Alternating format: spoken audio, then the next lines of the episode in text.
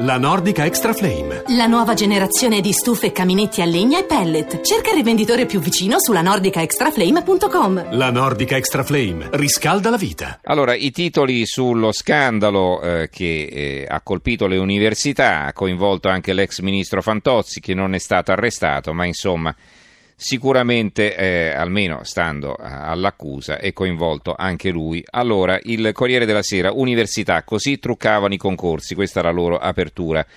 Il quotidiano nazionale, il giorno della nazione, il resto del Carlino, la retata dei baroni, concorsi truccati per spartirsi le cattedre, università, 7 arresti e 45 indagati.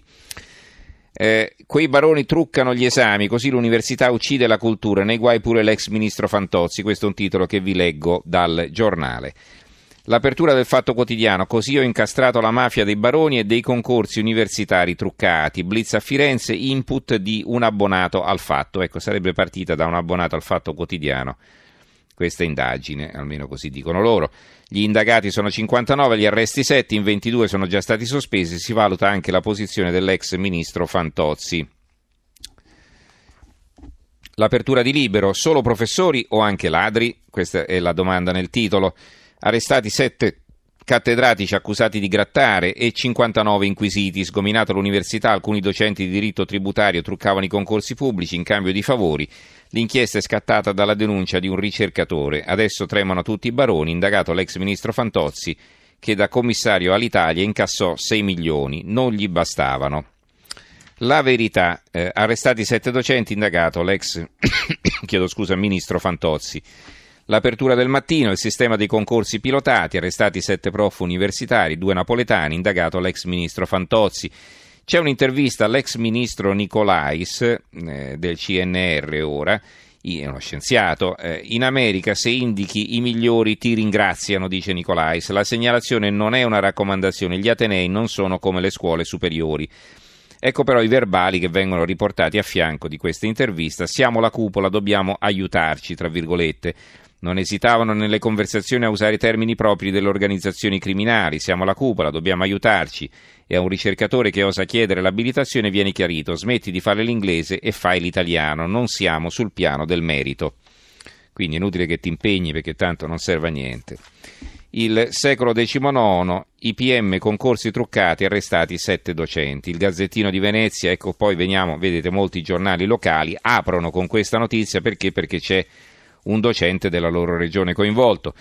Il Gazzettino di Venezia, concorso, eh, concorsi truccati, rettata dei, di prof, arrestati sette docenti e, e i Veneti, Loris Tosi di Venezia e Beghin di Padova. La nuova di Venezia di Mestre, concorsi truccati, docenti indagati, Tosi di Cafoscari, principe dei tributaristi, interdetto per un anno.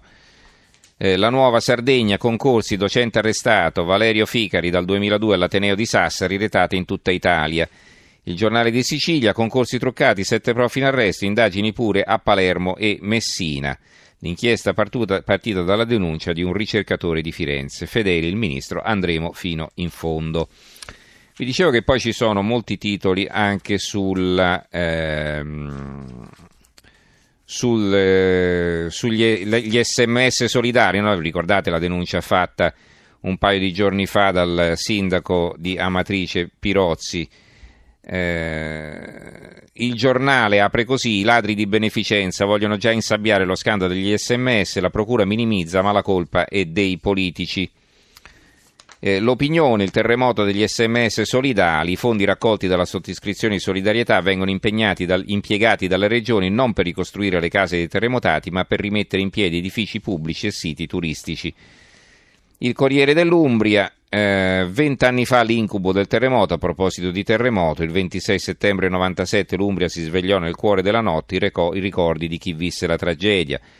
Il Corriere di Rieti e della Sabina, Amatrice e in provincia di Rieti, l'inchiesta, una bolla di sapone.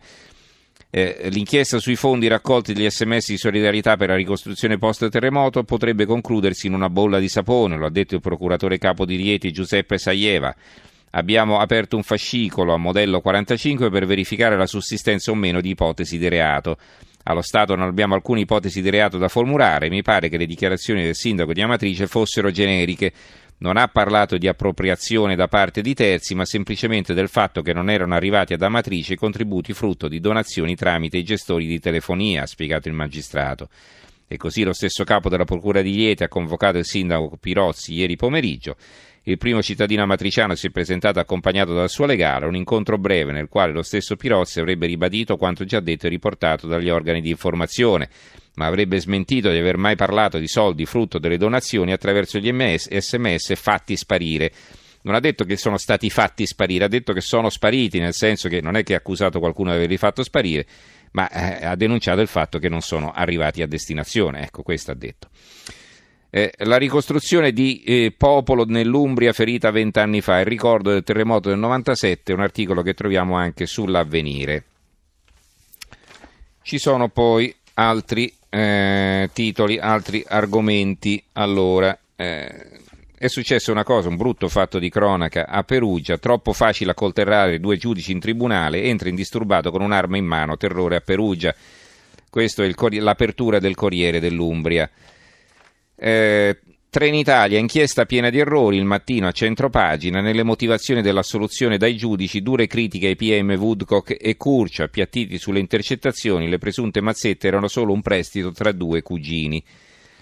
L'apertura della verità, più soldi ai galeotti, meno ai malati, un'inchiesta della verità, aumento, aumento dell'83% ai detenuti che lavorano in carcere, guadagneranno 1000 euro quasi come gli agenti e più dei precari. Nella manovra si scoprono altri tagli alla sanità, i contributi calano al 6,3% del PIL, sotto la soglia critica secondo l'OMS. Molti titoli anche su Agnelli, eh, squalifica di un anno per ultra biglietti e malavita, eh, questo è il fatto quotidiano. E eh, vedo anche qui il quotidiano nazionale, rapporti illeciti con gli ultras, va bene penso che ci possiamo fermare qui perché il tempo a nostra disposizione è terminato. Ringrazio in regia Gianni Grimaldi, il tecnico Fernando Conti, in redazione Simona Cangelosi, Carmelo Lazzaro e Giovanni Sperandeo. Diamo la linea a Stereonotte condotto da Max De Tomassi. Eh, ringrazio anche Fernando Conti in, che ha curato la parte tecnica, ma mi sembrava di averlo già fatto, va bene. Tra poco in edicola.rai.it, il sito dal quale potete scaricare il podcast, www, eh, cioè tra poco in edicola chiocciolarai.it, l'indirizzo e posta elettronica al quale inviare i vostri messaggi. Ci risentiamo domani sera, domani sera alle 11 alle 23. A domani, buonanotte.